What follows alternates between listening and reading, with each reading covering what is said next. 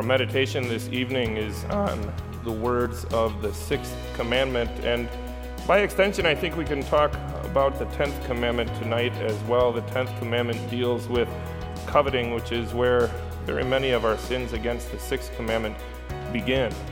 So let's open our meditation this evening by reading through the words of those two commandments together with the explanations given to them in Luther's Small Catechism. You shall not commit adultery. What does this mean? We should fear and love God, that we lead a pure and decent life in words and actions, and that husband and wife love and honor each other. You shall not covet your neighbor's wife, or his workers, or his animals, or anything that belongs to your neighbor. What does this mean? We should fear and love God, that we do not force or entice away from our neighbor, his workers, or animals, but urge them to stay and do their duty.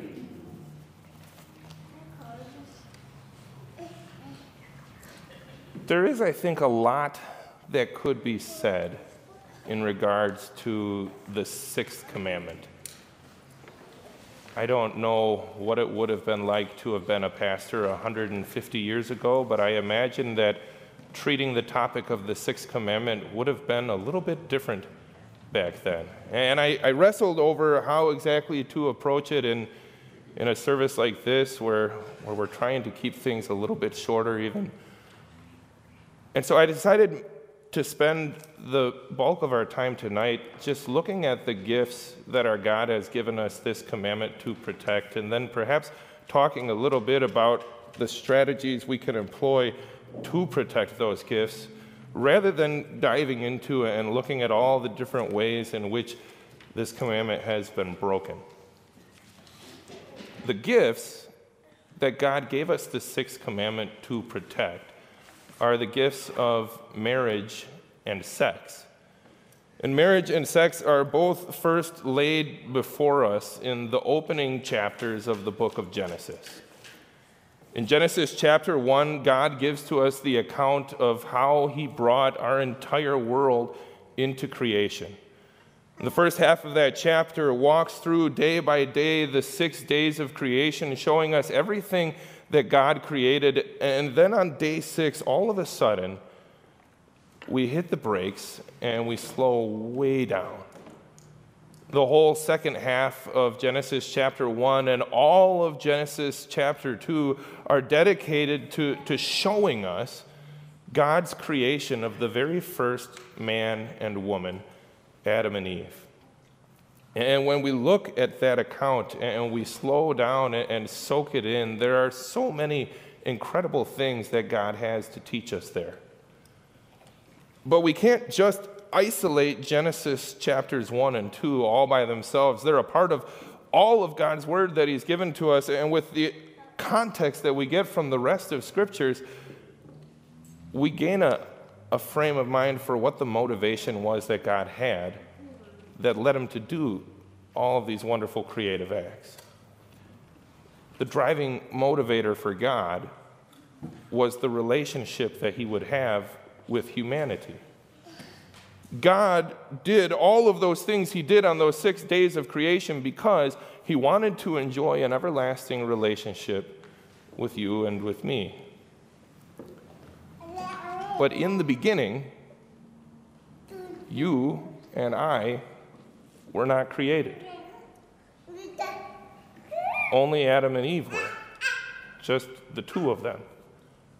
And when God made them, He made them in a very intentional and deliberate way, and then He joined them together into this very first marriage for some very intentional purposes, one of which became clear with the first recorded words that God spoke to those two human beings. He, he created them, and then in Genesis 1, it says, He said to them, He commanded them, Be fruitful and increase in number, fill the earth and subdue it. So, right there, all the way back in the very beginning, God institutes this process that we could call procreation, forward moving creation. That the creation he had begun with everything he made during those six days was a creation that was going to continue forward into the ages to come. Because there were yet thousands, millions, even billions of human beings whom God was looking forward to cherishing an everlasting relationship with, whom he had not created during those six days of creation. But instead, he created Adam and Eve, and to them he gave the gift of sexuality, this means through which his creation would continue for generations and generations, a means through which more and more human beings would be created with the end goal of that wonderful relationship that they would be able to share with their Creator God. Another purpose that God had in bringing Adam and Eve together was that purpose of relationship. When he had first created Adam, he looked at him and said, This isn't good. It is not good for him to be alone. He had the quest of all the animals coming by and Adam naming them to drive home for him the fact it is not good for me to be alone. And then God created Eve and he brought her to Adam and he joined the two of them together. And then he communicated that this was his plan, not just for them, but for all people moving forward. He said, For this reason, a man will leave his father and mother and be united to his wife, and the two will become one flesh. That's not talking about Adam. He didn't have a father and a mother. This is God saying, This is my plan. Moving forward, men and women will come together, they will be joined together in marriage. And God wanted marriage to be a part of his creation because of all of the blessings that it would be able to bring to people. It provided first a framework for the society that would develop as they increased in number because as more and more humans were created, they were going to need to learn. And so it was in, within this marriage framework, this family framework, that the additional children who would come into the world would receive their education and their nurture and protection, and most importantly, their training and instruction in the Lord. But beyond that framework, God's purpose for this marriage relationship was even deeper. He wanted it to be a lesson, a reflection of the far greater relationship that we share with Him. Marriage was to be a sermon to the husband and wife, but also to the children and the grandchildren and the friends and the neighbors and everyone who saw it, a, sermon to teach them about the love that God has for His people, specifically the love that Jesus has for the members of his church. Within a marriage between a husband and wife, the unconditional love that God has for us as sinful people is personalized in a way that no other relationship can do.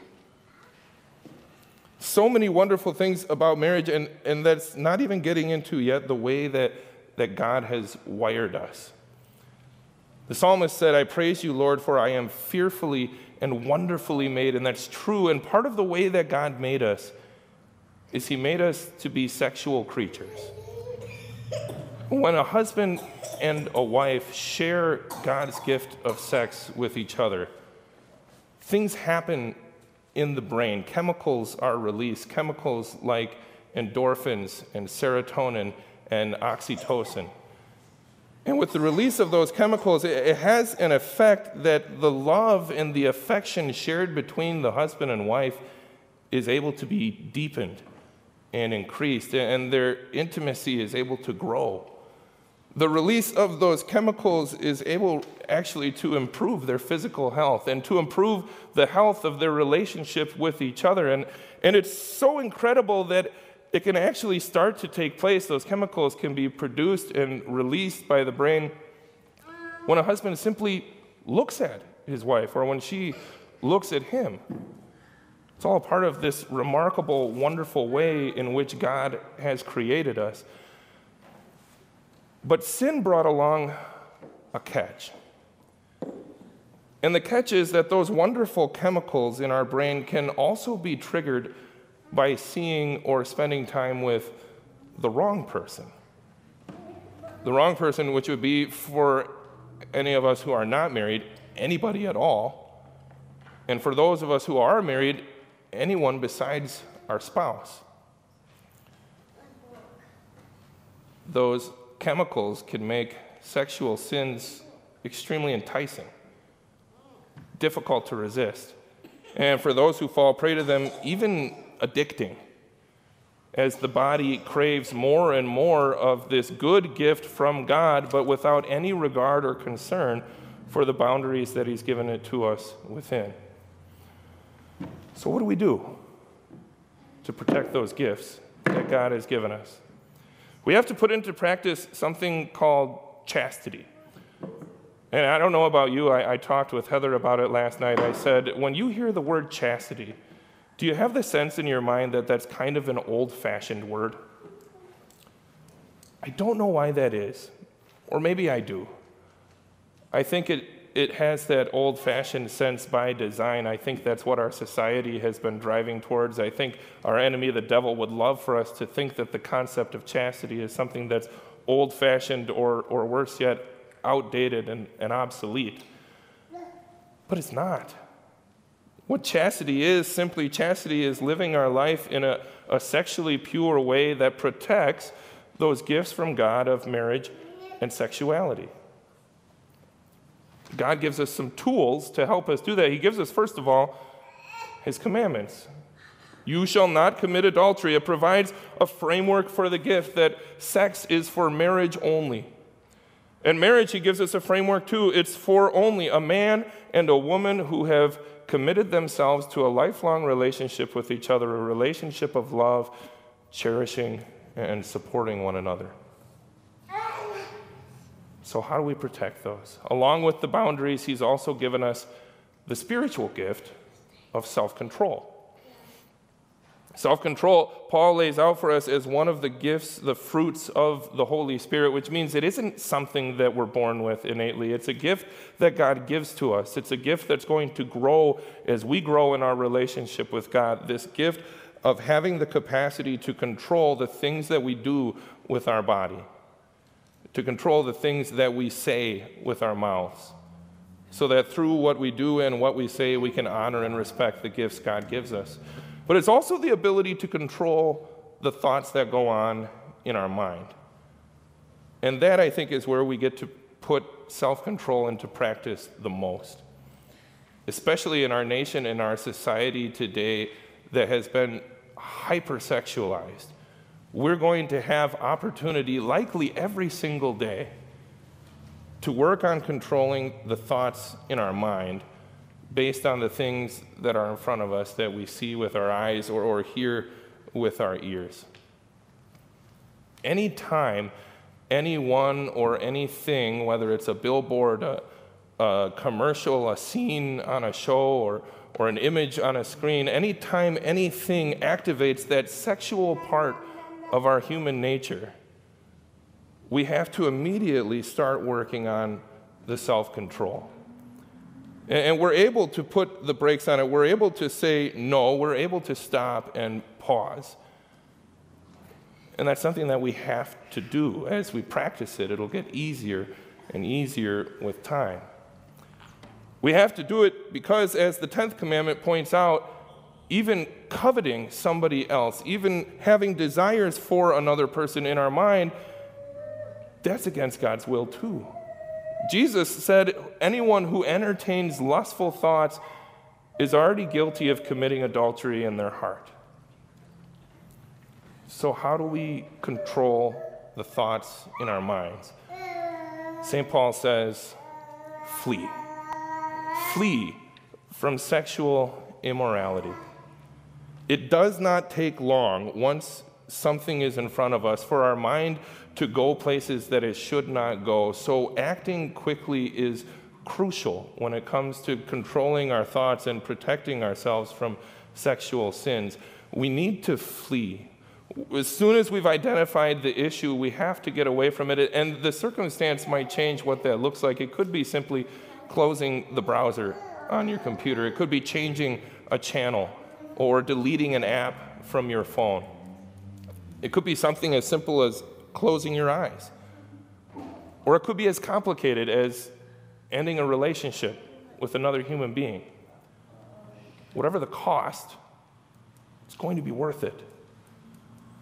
Jesus said, if your eye causes you to sin, gouge it out and throw it away because it's better to enter into life with one eye than to go with two eyes into the eternal fires of hell.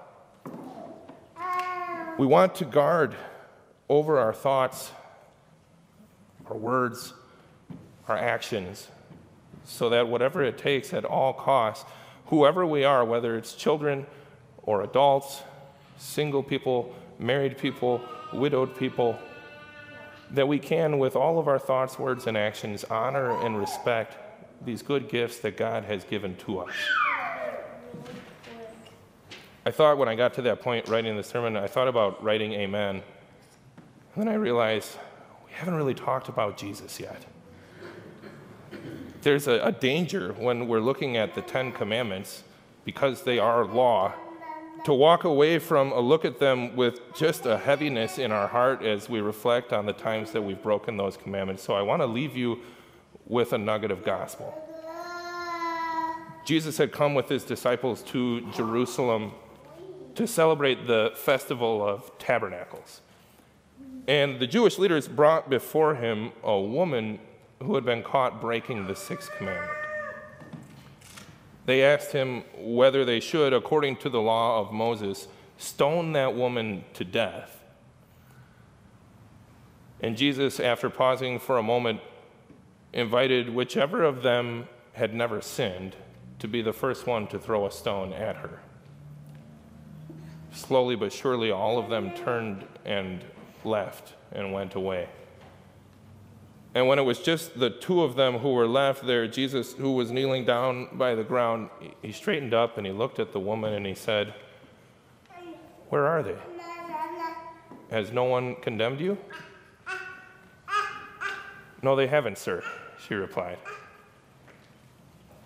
Then neither do I condemn you, Jesus said. Now go and leave your life of sin. He did not condemn her, nor does he condemn you. Brothers and sisters, your sins are forgiven. Go in peace. Amen.